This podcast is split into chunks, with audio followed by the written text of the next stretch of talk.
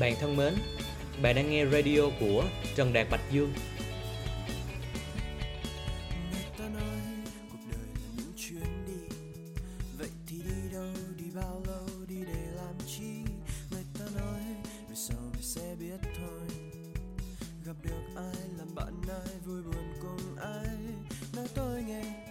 Bao giờ có ai để yêu Nói tôi nghe, bao giờ lưng nơi đây bạn có nhớ cảm giác lần đầu tiên xa vòng tay của cha mẹ để đến trường không?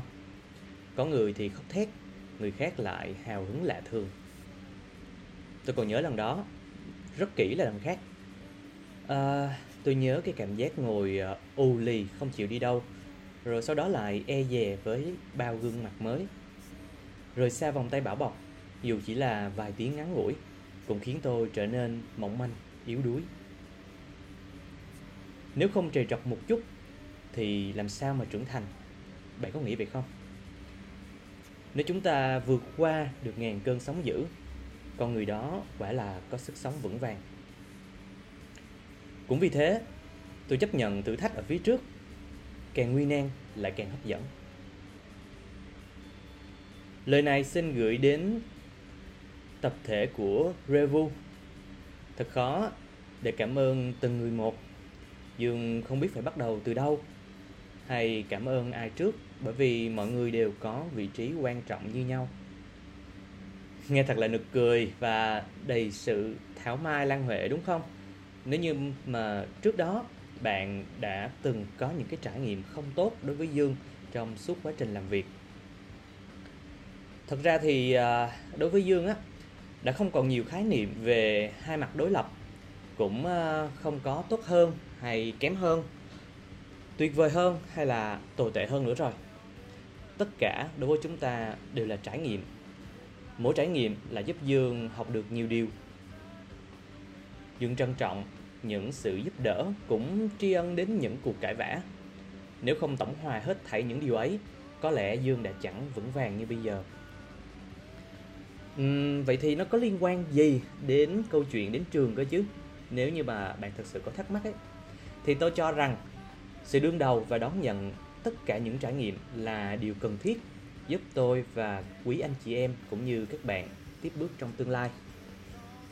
Nếu quý anh chị em và các bạn sắp sửa đương đầu với một quyết định hay một dự án khó nhằn, hãy vững vàng và tin tưởng vào trải nghiệm của bản thân sắp tới nhé.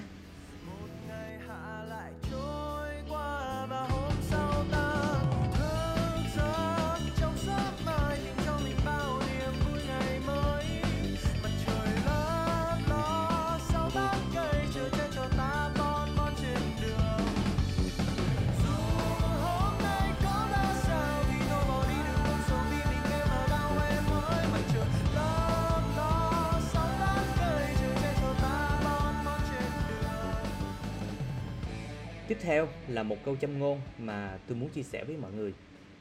Mọi người có thể ngẫm nghĩ, cũng có thể bỏ qua. Tùy vào thế giới quan của mỗi người, nhưng mà Dương hy vọng sẽ giúp cho mọi người có được cái nhìn đa chiều hơn. Có một dụ ngôn như thế này. Người chủ ra đi làm ăn xa, ông ta cho ba tôi tớ trung thành của mình, mỗi người 10 đồng bạc và bảo rằng họ hãy giữ gìn và quản lý số tài sản đó. Sau khi người chủ trở về, ông gọi ba tôi tớ và hỏi về số tài sản.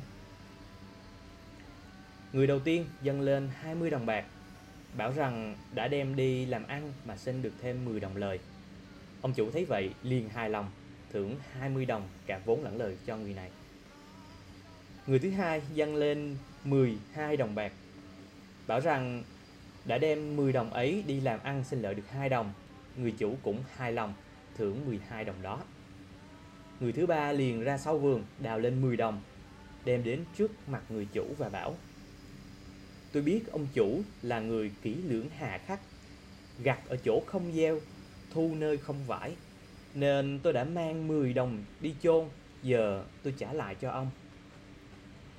Người chủ thấy vậy liền đáp Hỡi đầy tớ tồi tệ và biến nhát Anh đã biết tôi gặt chỗ không gieo Thu nơi không vải Thì đáng lý ra anh phải gửi số bạc đó vào ngân hàng Để khi tôi đến Tôi thu được cả vốn lẫn lời chứ Vậy các ngươi hãy mang đồng bạc ra khỏi tay nó mà đưa cho người có 10 đồng bạc. Vì phàm ai đã có thì sẽ được cho thêm và sẽ có dư thừa. Còn ai không có thì ngay cái đang có cũng sẽ bị lấy đi. Thật vậy, chúng ta sinh ra với 10 đồng bạc tương ứng với những tài năng khác nhau. Tôi và quý anh chị em cũng như các bạn, chúng ta đều thật giỏi giang. Người tôi tớ thứ ba cũng như đứa trẻ sợ sệt, không dám đi học, cũng không dám trải nghiệm và thử nghiệm chính bản thân mình. Đến cuối cùng, thứ được ban cho cũng sẽ bị lấy đi tất cả. Cảm ơn vì bạn đã nghe đến trọn vẹn radio này. Xin chúc quý anh chị em và các bạn đã, đang và sẽ làm việc tại Revu luôn cống hiến và thể hiện hết sức mình. Mong được gặp lại mọi người trong một tương lai không xa. Bạn đang nghe radio của Trần Đạt Bạch Dương và tôi sẽ trở lại. Tạm biệt.